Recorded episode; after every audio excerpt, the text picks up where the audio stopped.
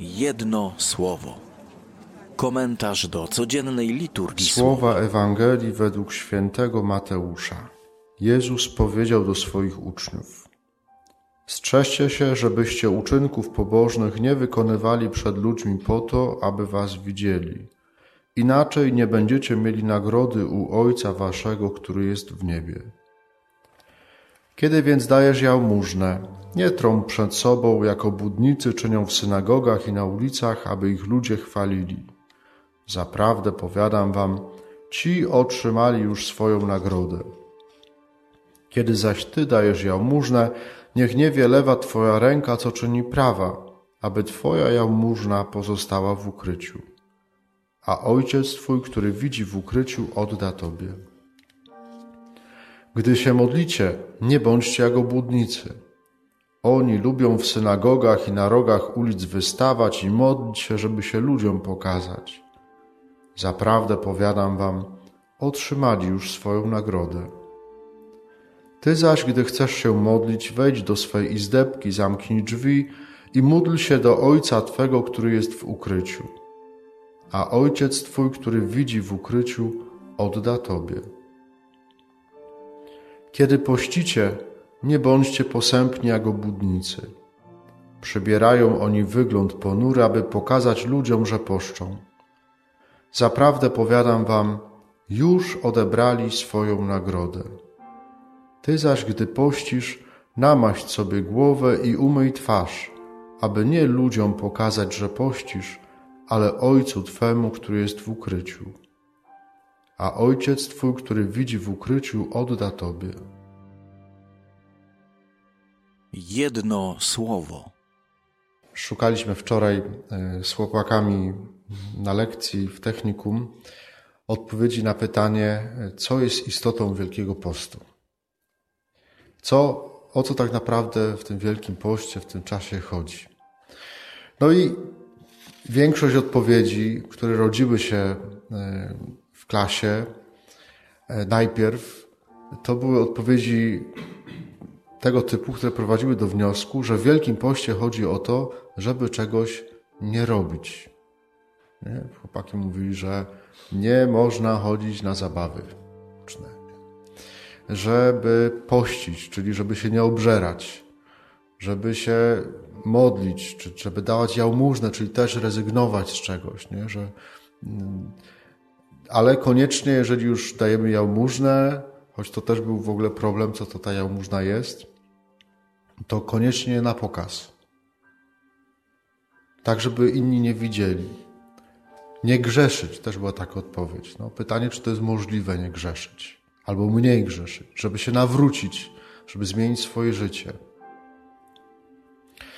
E, myślę, że wielu z nas e, bardzo podobnie postrzega ten czas jako rezygnację z pewnych działań, z pewnych rzeczy. I przyznaję bez bicia, że przez długie lata myślałem dokładnie w tych samych kategoriach. Jeżeli poszczę, aha, no to zależy, że czegoś nie będę robił. I to jest tak się narzuca, że właściwie rzutuje na całe nasze rozumienie Wielkiego Postu. Ale jak czytamy uważnie liturgię e, słowa e, Środy Popielcowej, to okazuje się, że w tych zachętach na progu Wielkiego Postu nie tyle chodzi o rezygnację z czegoś dla samej rezygnacji, żebym czegoś nie robił. Rezygnujemy z pewnych spraw, ale po to, by najprościej mówiąc, bardziej kochać. Żeby mieć czas, siły, ochotę, środki do tego, żeby kochać. Bo to miłość, konkretne działanie motywowane dobrem drugiej osoby, tak naprawdę jest istotą Wielkiego Postu. O to chodzi. Do, do tego się to sprowadza. Jeżeli by szukać, e, pytać, co jest istotą modlitwy, no to istotą modlitwy jest to, żeby się spotkać z Bogiem, którego kocham. Najlepszym wytłumaczeniem istoty jałmużny jest miłość bliźniego, konkretna, przejawiająca się w konkretnych gestach, konkretnych poświęceniach. Najlepszym wyjaśnieniem e, istoty postu jest dobrze rozumiana miłość samego siebie. Niektórym to tak mocno gdzieś tam zapada E, w myśl ta, ten post, nie, że właściwie już modlitwy i, i, i jałmużny już w ogóle nie pamiętają, że to jest taka trójca, która idzie zawsze ze sobą. Istotą Wielkiego Postu nie jest nierobienie czegoś, ale wprost przeciwnie, robienie bardziej, kochanie więcej niż zwykle. Kochanie więcej niż zwykle Pana Boga, człowieka, siebie. Po to jest Wielki Post. A y, taka jest, y, taka jest natura miłości, że tutaj nie ma górnej granicy. Jest punkt wyjścia jakiś, ale nie ma górnej granicy. Co roku możemy zrobić coś więcej. Co roku mogę e, kochać bardziej, mogę się ćwiczyć bardziej w tej miłości. Nie ma miłości górnej, e, górnej granicy miłości. Po prostu nie ma. Możemy powiedzieć, kiedy się zaczyna nienawiść. To możemy powiedzieć, ta dolna granica. Kiedy miłość zamienia się w nienawiść. Ale kiedy się kończy miłość? Nie ma. Tym roku Środa Popielcowa y, zbiega się z walentynkami, z Dniem Zakochanych. No i też był taki problem, narzekanie, kombinowanie, jak to wszystko ze sobą połączyć. Y, nieco przewrotnie powiem, że moim, moim zdaniem nie ma lepszego dnia na świętowanie święta zakochanych jak popielec.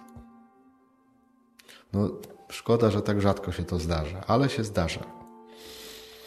E, bo tylko wtedy, gdy zakochanie nauczy się rezygnować z wielu spraw różnych, które są dobre, same w sobie są dobre, ale jeżeli w zakochaniu, tylko wtedy, jeżeli ja nauczę się rezygnować z tych wielu różnych spraw dla autentycznego dobra drugiej osoby, to tylko wtedy to zakochanie ma szansę przerodzić się w prawdziwą miłość.